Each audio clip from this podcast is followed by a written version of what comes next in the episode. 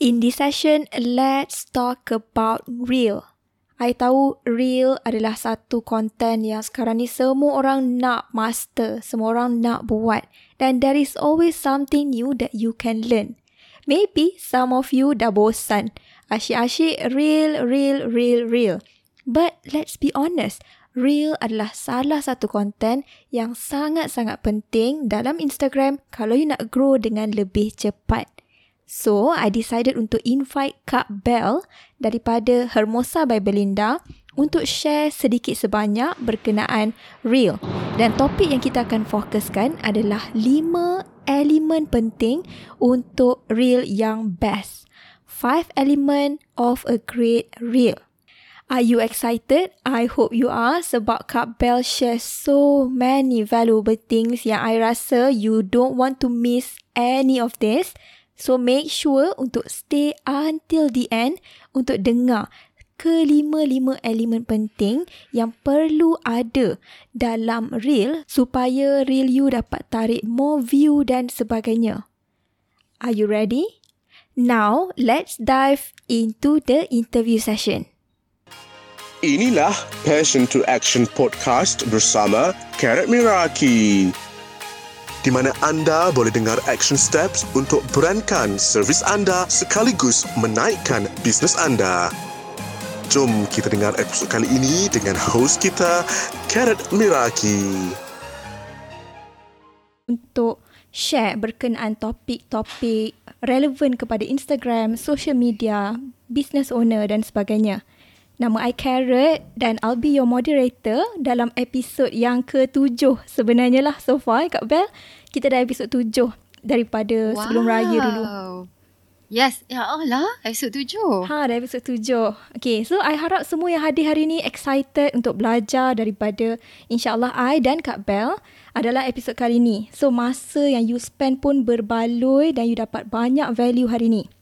Hari ini I invite Kak Bell sebagai guest speaker dan Kak Bell adalah seorang founder for Hermosa by Belinda which is a makeup brand, skincare dan makeup. Kak Bell is also a digital content creator di mana dia develop personal brand on both uh, TikTok dan juga Instagram sebagai Kak Bell, at Kak Bell. So Kak Bell, before kita start, boleh tak you share sedikit sebanyak about your story. Macam mana you boleh start mengajar content creation? Thank you, Carrot. Actually, I am so excited to be here sebab dah lama dah tak dekat Clubhouse kan. And thank you for having me today.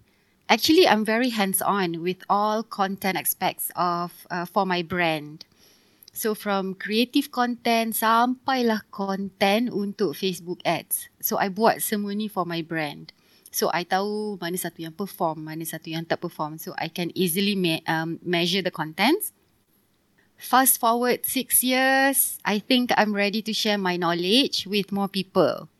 My turning point was bila tahu masa I grew my TikTok account from zero to 60,000 in four months. I learned a lot about short form contents from uh, for, uh, for business from there. And understanding how the social media landscape has changed following audience punya behavior. And uh, teaching and seeing my students results can really gives me a different level of satisfaction. So i i think i need to take this more seriously. So itulah dia carrot Okay, sebab you dah go through so many content creation process dan you pun dah nampak apa yang menjadi, apa yang tak menjadi and you start to see result in your own content which is why you decided untuk share dengan orang lain. Dan I rasa perkara tu sangat-sangat precious tau because when we share what we learn, apa yang kita dah tahu, apa yang kita dah pandai, kita akan jadi makin expert. Betul tak Kak Bel? Betul. So that's why kita decide hari ni topik yang kita nak share dengan semua yang hadir hari ni adalah berkenaan lima elemen penting of a great reel. So make sure untuk stay until the end sebab I tahu topik hari ni akan dapat bantu untuk you level up untuk reel you. Sebelum kita mula, dengan semua isi-isi intipati yang sangat-sangat penting, let's first talk about rules of the room. Kita akan spend dalam masa satu jam macam tu untuk setiap sesi dan at the end of the session, I akan open the floor for Q&A session. So kalau you ada soalan berkenaan sesi hari ni, tulis siap-siap dan you boleh tanya nanti during the Q&A session. I would also love it kalau you boleh ping your friend ataupun share dekat Instagram kat kawan-kawan you yang rasa macam interested dengan topik hari ni. Ha, make sure untuk tag I at carrot dan juga tag Kak Bell at Kak titik Bell. Now, let's continue our conversation dengan Kak Bell. So, Kak Bell, let's start with the first one. Pada pendapat you, kenapa real ni powerful sangat. Apa yang result yang orang boleh dapat kalau mereka create real for their business? Boleh tak share sikit? Okay, Carrot. Sekarang ni um, short form video content memang tengah popular. What I mean by popular is that because TikTok has started the short form video content and um, the way the algorithm works memang dia if the content is high quality, dia akan push to more people. And after TikTok, Reels dekat Instagram. And Instagram is adopting a similar way of pushing your contents, your short form contents tau. If your content is of high quality, dia akan push to more and more people. And especially for business owners, for small business owners this is your window ataupun this is a tool a great tool for you to be discovered ataupun for you to get more views for outside people ataupun your audience of your niche to discover you. Ah, uh, so and Instagram sekarang ni dia memang tengah push Reels algorithm kalau nak compare to the other contents uh, content form in Instagram, Reels will be able to get you more views, and Reels will be able to get uh, to get you more followers. And also, kalau lagi bagus, it will be able to convert your content to sales. So itu end game kita kan uh, at the end of the day for business owners. Yes, I completely agree regarding pendapat you berkenaan real dan especially um, banyak sangat business owner sekarang ni dalam Instagram dan the market is getting very very saturated. Susah untuk orang nampak kewujudan kita.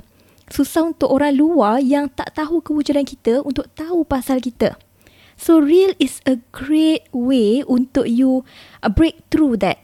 Untuk bagi orang luar yang tak tahu kewujudan you sebelum ni mungkin nampak you. Ha, that's why uh, today kita akan kembangkan lagi topik real ni. Okay. Dan Kak Bel, do you think that anyone can come out with a great reel? Adakah great reel ni something yang orang yang kreatif je boleh buat? Kalau tak kreatif, akan so-so je. Is that correct? Um, yes and no. Uh, even actually macam ada different elements ataupun ada different characteristics of an individual some individual can be an introvert, some individual can be more art, uh, artistic than the other. But at the end of the day, creative side ataupun creativity can be uh, taught and can be learned and can be polished. Kalau you kalau you nak lah, it is possible. It takes a little bit more time, but it is possible because macam platforms ni even though you are creative but for a business owner bukan setakat kreatif saja. You also have to have the other elements yang kita akan bincangkan hari ni. Topik hari ni anyway is five elements of a great reel. So i'm going to share with you apa elemen-elemen tu. So you are saying sebenarnya anyone can figure it out untuk buat great reel, untuk go viral, untuk um, ramai orang view content mereka, reel mereka, sebenarnya it is possible. Betul tak? It is possible. It is possible, yes. before kita masuk ke elemen-elemen tu, I rasa penting untuk kita touch on the mindset. There's a lot of people, including me, yang rasa macam I tak cukup kreatif. I just boleh buat reel tunjuk-tunjuk. okay. So kadang-kadang uh, I pun rasa macam alah susahnya nak buat transition ni. Eh macam mana nak buat ni? Macam mana dia orang buat ni? Macam mana dia orang buat ni? Then it's hard to break through sometimes. So kita just end up okay lah buat je lah yang simple-simple. So to these people including me, what can you say untuk buat kami rasa macam oh sebenarnya berbaloi the effort untuk kita push our boundaries untuk kita try dan buat benda baru.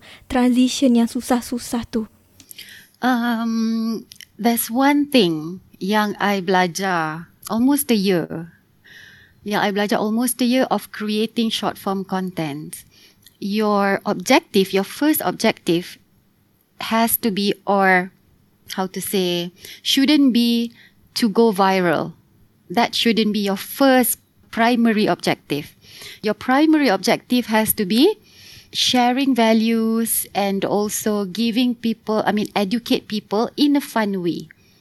Jadi, kalau your primary objective is to go viral, is to get like hundreds and hundreds of thousands or millions of views, then kalau you tak dapat, because it's a long process, macam I dekat TikTok pun, I rasa ada dua tiga konten je. Dua tiga konten I je kot yang yang score like you know millions of views for one uh, for one content. Yang lain tu ada yang 500,000, ada yang 700,000 and banyak je yang 1,000 views. Ah uh, yang 2,000 views banyak je. Nak kata you go viral when you hit a jackpot tak juga. Dia ada banyak elemen sebenarnya. Ah uh, tapi kita boleh start dulu dengan these five elements yang you boleh control, yang you boleh jaga and this uh, five elements yang sangat senang lah, sangat mudah untuk you untuk you apply. And then you boleh practice lagi, practice lagi sampai you dapat your right ingredients because everybody is unique. Okay, carrot is unique, su is unique, fasih is unique. So everybody ada dia punya uh, uniqueness, kan? Ah, uh, itulah tu the first objective tu uh, kena betul. I suka how you phrase it, Kak Bell. Like what you say just now, you kata uh, kita create real ataupun kita create content to educate in a fun way. So instead of focus kepada viral, nak lagi ramai, nak lagi ramai orang view, lagi ramai orang view dan kita tak enjoy the process, itu akan buat kita burn out dan buat kita tak ada mood pun nak create content tu. So, now, Kak Bel dah sebut beberapa kali dah tu, let's talk about the five element of a great reel. Sebelum you explain satu persatu, boleh tak you just list down for us uh, and then baru kita break it down? Sure, Carrot. Okay. Now, uh, before I list down, I akan kira elaborate sikit lah about reels. Um, tadi I ada mention Instagram Reels ni dia punya algorithm lebih kurang sama macam TikTok. Dia ada stages-stages dia lah. If your content is good, then dia akan buka lagi to more audience. Dia akan buka lagi to more audience. And in fact, kalau you notice, ada account kecil-kecil yang maybe below 100, below 100 followers, dia punya Reels views dia thousands. Uh, if you notice. I do notice. Sebab sometimes I came across, I suka check tau. I suka check account. I tengok dia punya content. I tengok dia punya reels. Because I think it's part of my learning process juga. I do notice ada small accounts yang maybe 120 followers. Tapi reels dia uh, 900. Dia punya real uh, reels views dia 1200. So for me, it's a great opportunity. And satu lagi, when it comes to short form video content ni, it is a fun way to participate in trending contents. Ah, uh, so you punya sound tu kena trending and and also yang paling bestnya kalau short form content ni, it is less time consuming. Kalau bagi I, kalau compare to carousel, reels lagi lagi lagi cepat nak siap sebenarnya. And again, I akan ulang lagi Reels ni it is a great tool to increase awareness So itu yang kita nak kan? For business, for brands, for personal brands. Kita kalau boleh nak increase awareness. Okay. Now I akan bagi five elements. Okay, five points. First, first point is, you dah ready ke dengan pen and paper? Okay. The first point is, add trending sound ataupun audio to your reels. Get it? Second, use Instagram effects or filters. The third one, fun edutainment. The fourth one is add an element of surprise. And the fifth one is add subtitles. Okay, daripada lima elemen tu pun I dah excited dah untuk dengar especially yang uh, point yang kedua dengan yang keempat tu. Okay, let's dive into each and every one of it. Yang pertama, add trending sound ataupun audio to your reel. So can you explain a bit more supaya orang tahu especially trending sound ni dia macam mana nak cari? Macam mana kita nak tahu it is trending dan how do we use it? Boleh tak share sikit? Okay. Now first is uh, trending sound kan. Short form contents ni is all about trends. So you boleh guna trending sounds untuk push your content lagi jauh. Actually you boleh je guna sound yang tak trending. Kalau you rasa sesuai dengan your content. And macam mana nak cari trending sound? Okay. Bila you pergi ke Reels, kan? Reels in your Instagram. Bila you tap uh, dekat Reels punya button dekat bawah tu, bila you scroll, uh, kita punya habit memang akan scroll. Kita akan scroll ke atas lah, kita akan scroll ke bawah lah. Then, kalau dia ada satu eh, ada satu cara macam mana nak detect a trending sound. If the same sound, bila you scroll tu, kan, you akan jumpa the same sound more than three times then it is a trending sound. Okay, satu lagi. Kalau nak detect a trending sound is dekat bahagian apa nama dia ni? Dia bukan FYP. Uh, kalau TikTok tu dia FYP tapi Instagram dia ada dia, kita punya FYP sendiri kan. I forgot I forgot what its name. What the name is. Uh, tapi yang Instagram punya FYP. And then uh, yang dekat situ pun ada juga tau. Ada juga. Uh, dia akan ada terselit satu dua reels macam tu. Uh, yang itu is trending. So sama ada dia punya sound ataupun dia punya dia punya reel tu yang yang viral. So daripada situ kita boleh ambil the sound tu. Kita save aja, kita save je the sound tu and kita boleh gunakan nanti bila kita nak create reels. So, apa yang you suggest adalah untuk dapatkan uh, reel untuk hari tu yang trending. Sorry, untuk dapatkan audio yang trending setiap hari in the morning, scroll dulu for like 15 minutes macam tu dan just cari lagu yang keep on berulang. Is it? Betul. Ah, so lepas tu bila dah tahu untuk hari tu apa yang tengah viral then make time untuk buat reel. Is that what you're saying? Yes, you ah. save dulu the sound tu uh, and then you buat lah bila you bila you rasa you dah ada time untuk buat. Okay, just to ask you a question untuk trending sound ni, does trending dia relevant more than a day? Ataupun adakah trending ni trending hari ni, esok lagu lain, lusa lagu lain? Ataupun is it like a one week punya thing? Ataupun dia ada wave dia for a while then dia turun? Is it like that? Uh, kalau untuk Reels, sebab Reels ni dia behind sikit daripada TikTok tau. So, kalau trending sound dekat TikTok, maybe dalam 48 hours ataupun it can be one week, it depends.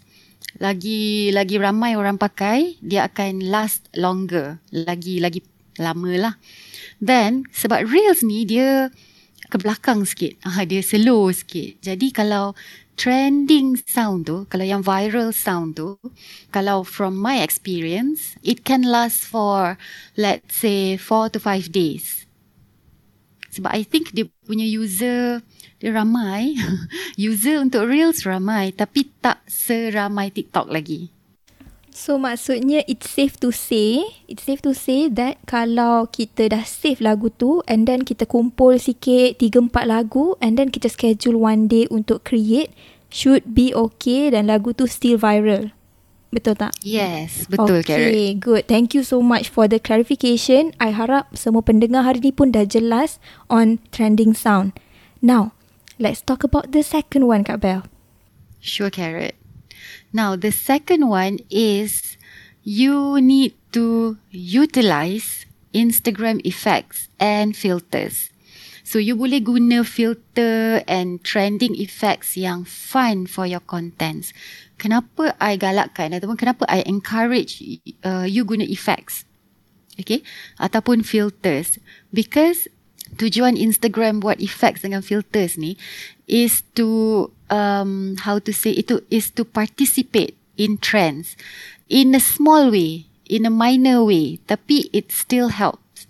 And Instagram suka kalau kita pakai the features yang ada dalam Instagram. As I said, effects dengan filters. Bila you pakai effects dengan filters ni, it will push your content even further. So kalau effects ni dia ada trend, dia ada trend dia tahu effects yang I don't know yang macam sparkly ke or yang belakang background ada macam colourful rainbow ke. So effects ni pun um, dia ada trend dia juga. Dia sama je dekat mana-mana platform pun because effects dengan filters ni is part of human behaviour. Is part of UX ataupun user experience. Since um, apa ni short form content ni memang sesuai untuk trending untuk viralkan content uh, so kita tumpang lah the popularity of the effects tu. Of the Instagram effects tu carrot So kiranya um, masukkan trending audio ataupun sound is one thing and then by using Instagram effects ataupun filter pun boleh bantu untuk kita trending maksud maksudnya macam tu ke? Yes, Carrot. Dia sama lebih kurang macam Instagram story. Kita boleh guna effects dengan uh, filters for Instagram story. Um, macam tu lah. There's a reason for apa ni? There's a reason sometimes the intention kadang-kadang kalau I I nak test kan. So my intention untuk guna certain certain certain stickers ataupun um, effects. Sebab sometimes in my reels pun I suka guna stickers. I suka guna stickers yang cute-cute. If you came across my uh, my content my reels contents you akan notice tau. Kadang-kadang I masukkan stickers yang comel-comel tu And I notice it really push my content lagi jauh sebenarnya. I always thought like filters tu dia macam more to give personality. And bila you phrase it that way dia buat I macam nak buat juga lepas ni. Dan I did saw ada macam trending in term of filter macam lagu Stay yang Justin Bieber tu. It's over yes. and over and over again people are using the same filter. Dia ada dua filter combo I rasa what you are saying adalah in order for us untuk dapatkan reach yang lebih tinggi, try untuk buat dua-dua. Masukkan trending sound, buat juga uh, trending effects ataupun filter yang tengah viral yang you nampak. Betul tak? Betul. Interesting. Interesting. Okay, good. I salin nota juga ni Kak Bel. Ha? okay. Okay, kita dah cover yang pertama tadi which is at trending sound. Yang kedua, Instagram effect and filters. Uh, boleh share yang ketiga pula. Apa yang ketiga tadi? Okay, Carrot. Yang ketiga is fun and edutainment. So, apakah itu edutainment? Edutainment is education and entertainment together. So, you are educating your audience in a fun, entertaining way from my observation kan Carrot, reels yang fun at the same time dia bagi value uh, dekat the audience will really help to grow their account fast. Memang cepat. Sebab dia macam kalau kita dekat kindi kan, kalau kita dekat kindergarten, macam mana kita belajar. It has to be macam kena ada music, kena menyanyi sikit, kena kena gerak-gerak, kena uh, macam uh, a little tiny dance macam tu kan. So kita akan belajar dengan lebih cepat ataupun kita kita akan faham lah dengan lebih cepat. Masa kita kecil lah, masa dekat kindies. So it is similar to that. Dia punya cara tu kalau short form content tu because why? Because social media is growing and more and more people are using social media, especially for business owners, small business owners. Uh, every day ada new entrepreneurs, ada new dropships, ada new agents. And they are all using social media to uh, create awareness and also to grow their business. Jadi, macam Carrot cakap earlier in the beginning, things are getting very competitive. Everybody's making content. Everybody's doing content. So you kena be able to uh, grab orang punya, your audience punya attention. Sebab sekarang ni, majority memang ada short attention span. Sebab kita ada banyak benda nak buat. Uh, some of us maybe ada 9 to 5 punya job. And balik nak kena buat research lah. And nak kena buat content for their business lah. And you will be surprised that sekarang ni, um, due to COVID punya ni kan, lifestyle has already changed. Maybe ada orang yang ada even more than two jobs, maybe three or four jobs. So, sometimes you may notice kan a person yang ada tiga empat social media. Kan with different contents for a different business. Jadi dia jadi bertambah kompetitif ah ja, itulah makanya cik itulah makanya. That's why kita kena belajar macam mana nak grab your audience punya attention and compete with the rest And satu lagi I nak pesan, kalau reels, elakkan hard sell. Um, because social media is about socializing with people. It's about socializing with your audience.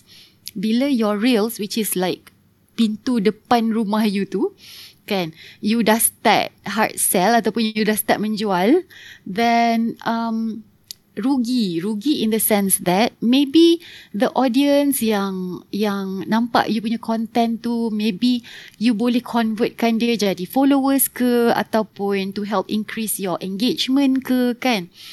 Um, tapi bila you dah start hard sell uh, dia terus macam it's like um, penghalau nyamuk macam tu tau. Ah jadi uh, kalau boleh jangan uh, kena elakkan hard sell bila you buat reels kalau kita cerita pasal fun, edutainment, creative content, of course kita akan tak boleh lari lah daripada transition kan. And you boleh je buat transition dengan Reels because I will be very honest. Um, kalau compare, kalau compare Reels dengan TikTok in terms of transition in apps. Okay, in apps eh, tak pakai apps luar tau. In apps, untuk transition Reels lagi senang lagi user friendly kalau dekat TikTok tu dia punya editing tu ambil banyak masa sebab dia tak ada dia tak ada align punya function tu. Uh, jadi kalau untuk transition dekat TikTok boleh in app tapi Reel lagi senang. And also if your content is creative, original, fun and ada educational value, and elements lagi best. Yang ini saya cakap terus terang eh. Carrot, what do you think? Yeah, I agree 100%. But I nak take, I nak you, um, daripada tadi kan, we go back to what you are saying about edutainment tadi. I just nak tanya you sikit because um, I was wondering, uh, yes, we understand edutainment is quite an important thing nowadays, especially untuk cash attention. Can you elaborate further berkenaan edutainment? Apa yang business owner akan achieve kalau mereka gunakan edutainment ni as part of their daily contents? Okay, Carrot, I get what you mean sebab nak fikir pasal edutainment tu is is one thing kan um, yes, is a bit betul. complicated. Ah, is apa sebenarnya edutainment ni? Yes, betul. So orang pun mestilah nak tahu. Ya, pendengar hari ni pun mesti tertanya-tanya juga. Okay, edutainment tu penting tapi apa yang I dapat kalau I master this thing, this edutainment thing dan how how do I learn it? Okay, apa yang you akan dapat? Okay, kita akan kita akan straight to the end game. Apa yang kita akan dapat bila kita buat edutainment? Now, edutainment is uh, first is for your uniqueness. Uh, satu, sebab orang tak akan tengok content yang boring. Especially uh, short form content. Sebab you ada 15 second sahaja. Kalau video biasa, you ada 1 minute. Okay. Tapi, of course, Reels pun dia ada dah sekarang ni, 60 seconds. But it defeats the purpose of a short form content.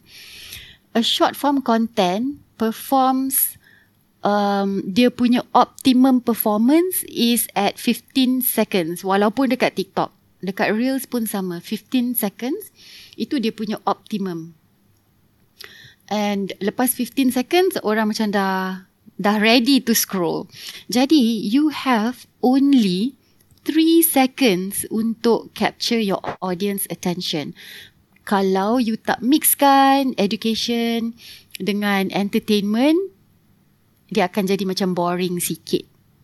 Ah, uh, so kita nak in order for us to capture that 3 seconds rule tu uh, that's why kita masukkan entertainment sekali. And kenapa kalau entertainment entertainment je lah kenapa nak masukkan education ataupun kalau education education je lah kenapa nak entertainment. Okay, back to trends. Okay, short form content ataupun short form video is synonym dengan trend. Okay, kita kena ikut the trends. And from my um, kira trial and error, if you do it correctly, if you do it properly, you will be able to convert your audience to a follower and then from a follower to someone yang sukakan content you uh, konten-konten lain lah. And also your reels. Dia akan sentiasa nak tertunggu-tunggu tau. Apa lagi lah esok dia nak buat. Uh, reels apa lagi lah dia nak buat. Macam tu. Clear tak carrot? Yes, sangat clear. I just nak tambah sikit juga. Especially in term of edutainment ni. Uh, edutainment ni uh, it's very important sebab kita nak orang tengok konten kita sampai habis. Macam yang Kak Bell cakap tadi, attention span sangat-sangat rendah of human being dan the first 3 second tu kita kena capture the attention dah. Okay, kita dah capture tu capture lah kan. Tapi we need them to watch until the next 15 second. Habiskan the whole video. So, edutainment adalah one of the important element yang membantu orang untuk ralik tengok konten kita. Ha, macam tu. Betul tak, Kak Bel? Betul. Sometimes dia tak perasan pun dia tengok dua tiga kali tau. Yes. Betul. Exactly. Sebab dia macam fun ataupun dia macam laju sikit. So kita macam eh eh. Dia cakap apa tu? Eh eh. Ah, macam tu. Ha, kan? Ada trick-trick dia sikit kan. Yes. Macam ada plot twist sikit ke. Yes. Macam tu. Yes. So masuk ke uh, point yang keempat. Add an element of surprise. Okay boleh tak Kak share, uh, Kak Bell share sikit pasal uh, element of surprise ni macam mana? Boleh. Okay. Uh, point yang keempat is add an element of surprise. Okay, apa benda ni? Kan you nak kena buat-buat pengsan ke dekat situ? Tak, tak, tak, tak. Uh, element of surprise is actually macam you can try to add plot twist at the end of your reels. Uh, once in a while lah kalau selalu sangat nanti kan dia orang macam boleh agak kan. So plot twist ni it can be funny ataupun it can be shocking. Apakah plot twist? Plot twist is okay masa you masa contohnya bila you buat 15 seconds content the first 7 seconds tu bila you buat something kan um the expectation of your audience is A let's say. So bila your expectation uh, bila your audience expect A dia punya dia pun at the same time akan expect sampai habis A lah kan tapi plot twist ni dia your audience punya expectation is A tapi sebenarnya bila nak ke habis tu dia B ah dia macam eh Ah macam tu lah. Dia macam terkejut. Macam eh, eh tak sangka lah. Ingatkan dia punya habis dia macam ni. Oh lain. Okay, so it can be funny ataupun shocking. Okay, so yang itu yang penting sebab macam kenapa kenapa benda ni it sells very well? Kenapa plot twist sells very well? In fact, kalau dekat novel ataupun um, ataupun uh, storybooks kan, uh, banyak yang yang apply this plot twist punya uh, element of surprise punya um, narrative tau. Ah, you tak sangka. Macam eh aku ingatkan bila dah habis nanti kan cerita dia macam ni. Oh lain eh. Macam eh tak sangka. Ah, macam tu. So satu dia punya effect dia orang akan ingat you. And satu lagi because dia macam curious kan. Uh, because dia curious, uh, it will be able to uh, convert your audience juga at the same time. And satu lagi, macam I cakap before this dengan Carrot, audience akan tengok berkali-kali sebab dia tak puas hati tau. So kita nak kita nak dia play kita punya reels tu banyak kali macam I pernah buat. I pernah buat tapi uh, element of surprise ni bukan plot twist. Element of surprise ni is actually looping. Looping can also be an element of surprise sebab dia orang tak tahu uh, dekat mana I berhenti and dekat mana I mula sebab dia macam seamless tau. Dia macam eh dekat mana dia berhenti eh? Aku dah macam dah pernah tengok dah tadi. Uh, macam tu tau. Sampaikan uh, bila I buat macam tu, sampaikan ada um, a few of my followers, ada ramai jugalah my followers yang macam uh, bila I tanya, okay, be honest, berapa kali you tengok I punya video tadi? I punya content tadi. Uh, dua kali ke, tiga kali ke, and you'll be surprised ada yang tengok sampai lima kali dia punya ralik tu dia punya curious and dia punya macam nak tahu video tu stop dekat mana tau. So they couldn't figure it out. They keep uh, they keep watching and trying to figure it out. So itu point number empat carrot It's so interesting macam mana this little change macam kita buat looping and kita tambahkan plot twist sikit boleh improve our reel so much. Tapi I am actually very curious sebab macam vid macam movie for example. Macam movie tu dia punya um, plot twist dia tu dia macam leading up to it tau. Video tu macam 2 jam kan? Ah, boleh lah you nak buat plot twist kan? Tapi in 15 second boleh tak you bagi um, contoh sikit ataupun some idea to our listener untuk masukkan elemen plot twist ataupun this element of surprise Okay, Carrot. Contohnya, kalau plot twist in a short form uh, video content ni, contoh kalau untuk skincare ataupun uh, untuk kosmetik lah kan, dia macam kalau nak senang, uh, kalau you notice ada few contents ataupun certain contents kan, yang you might came across yang, what you call it, macam buat macam sketsa tau macam sketsa macam it's the same person tapi dia buat conversation. Macam you pernah buat, uh, if I'm not mistaken, you pernah buat tak carrot? Carrot A dengan carrot B. You are having a conversation. Itu lagi senang kalau nak buat plot twist sebenarnya because you are having a conversation.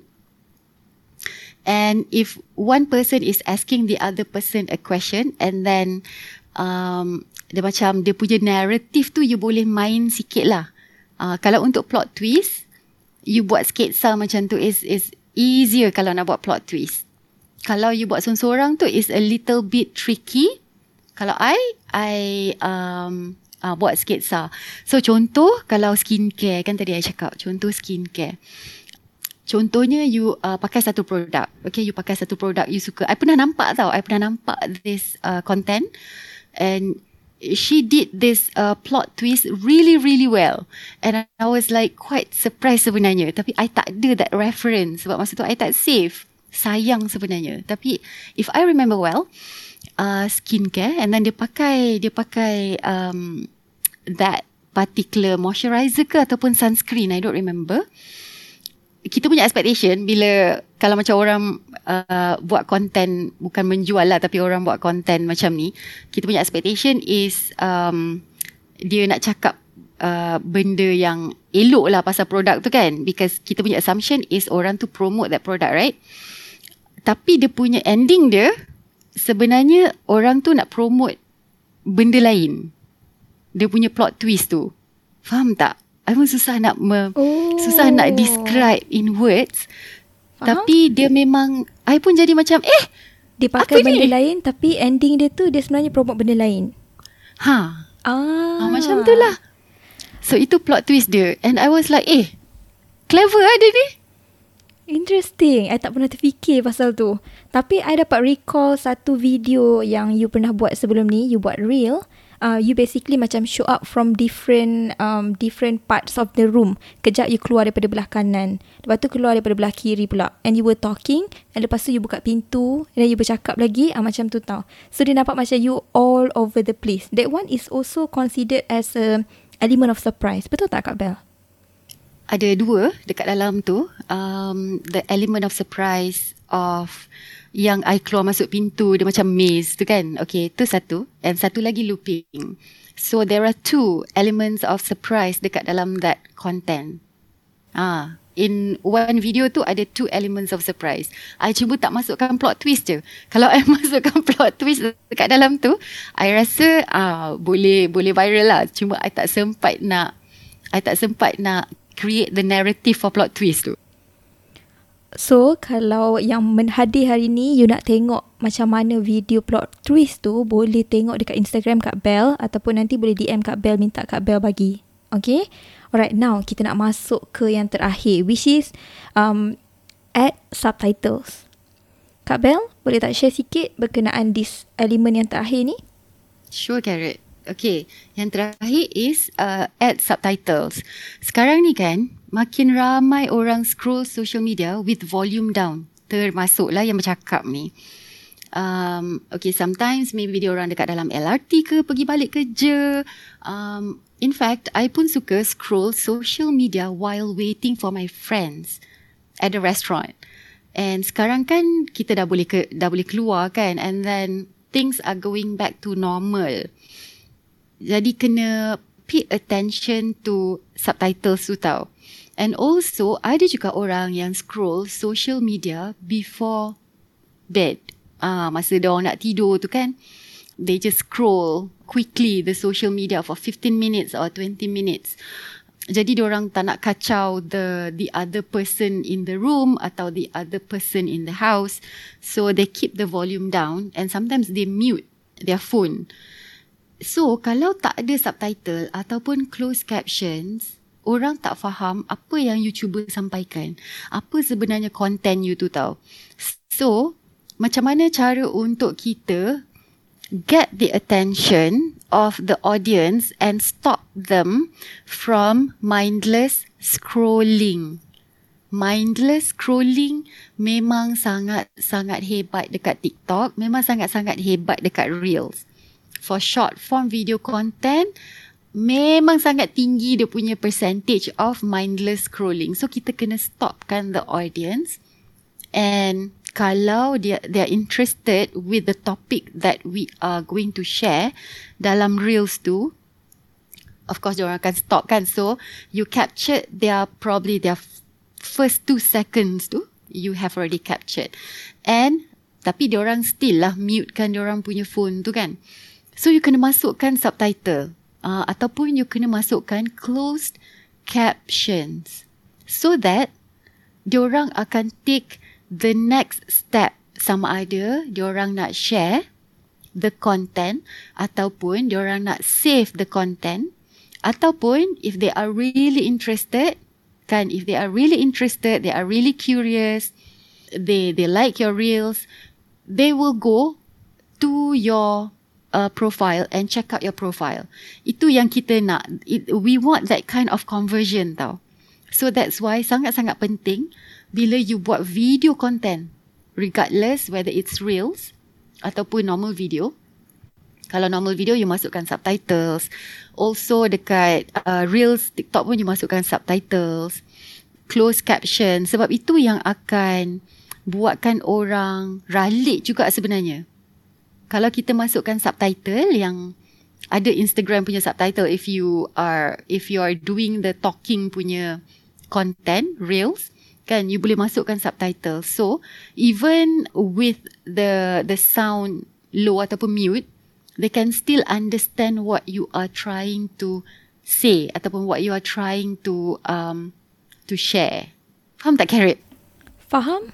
Which is why subtitle ni memang I pun sangat recommend dan I sentiasa minta my student untuk masukkan subtitle for everything dalam social media. And it's so important sebab kita nak cater untuk dua-dua kategori. Kategori yang dengar sound dan juga kategori yang tak buka sound. So in a way, um, content kita ni boleh reach more people. Kalau tak ada subtitle, ada potential untuk audience yang tengah scroll masa baring, masa nak rehat, masa nak tidur anak, dia tak tengok content you, which is rugi because I know you have a lot to share dalam you punya content. Alright, semua yang Kak Bell cover hari ni very very valuable. I nak ulang balik. Kita recap sekejap. Yang pertama, add trending sound ataupun audio to your reel. Yang kedua, use Instagram effect or filters. Yang ketiga, fun and edutainment. Yang keempat, add an element of surprise. Yang kelima, add subtitle. Okay, this is all very very valuable. But I know mesti ada di kalangan pendengar hari ni yang rasa mereka nak belajar dengan lebih mendalam berkenaan real dan video marketing secara general. Especially sekarang ni memang zaman short video, short form video content. And I heard that you have a class coming soon berkenaan real, Kak Mel. Boleh tak you share a yes. little bit more about that? Sure, Carrot. Yes, memang I uh, sekarang ni tengah open for registration the video editing master class. So it's already open for October intake. Um, you can visit cupbell.com to register. Tapi I have a special um, gift for Clubhouse audience, which is a 10% off. You can use code Clubhouse. Okay, dia tak jarak, dia sambung je. You can use code Clubhouse to get 10% off for video editing mas- uh, masterclass. Siap ada discount code lagi Kak Bell. Thank you so much for that. Tapi boleh tak share sikit um, apa yang you akan ajar nanti untuk kelas um, video editing masterclass ni? Okay Carrot, for video editing masterclass ni, I akan ajar daripada awal sampai sampai habis. Maksudnya daripada creation sampai ke um, sampai ke post. sampai ke post. okay. And satu lagi, I akan bantu you untuk set your objective tu, a proper objective for your short form um, video content. Sebab kalau entrepreneurs, dia lain sikit dia punya approach tu. I will share the basic of reels. Okay, the basic of reels ni yang kita kena yang kena betul-betul faham apa basic of reels and then the seven secrets reels that convert. Okay, kita boleh buat reels but apa yang paling penting is to convert that reels. And lastly, I akan share the Instagram Reels algorithm carrot. Wow, banyak juga tu yang you share. I just nak ulang lagi sekali. Kalau you berminat untuk belajar pasal real dengan lebih mendalam, you boleh visit kakbell.com slash VEM. Okay, V-E-M. kakbell.com slash VEM. So, how do you feel so far? Apa yang you rasa lepas dengar this long interview? I'm sure dalam minda you dah ada macam-macam idea baru dah start popping out here and there dan you pun excited untuk execute and take action. I hope you are. So make sure untuk take consistent action daripada apa yang you belajar hari ni. Gunakan ilmu yang you belajar hari ni, take one at least, turn it into action dan execute it. Bila you take action, barulah you boleh nampak result. So, I nak you fokus untuk take satu action dari sekarang. Itu sahaja untuk sesi kali ini. I'll see you in the next episode. Bye for now.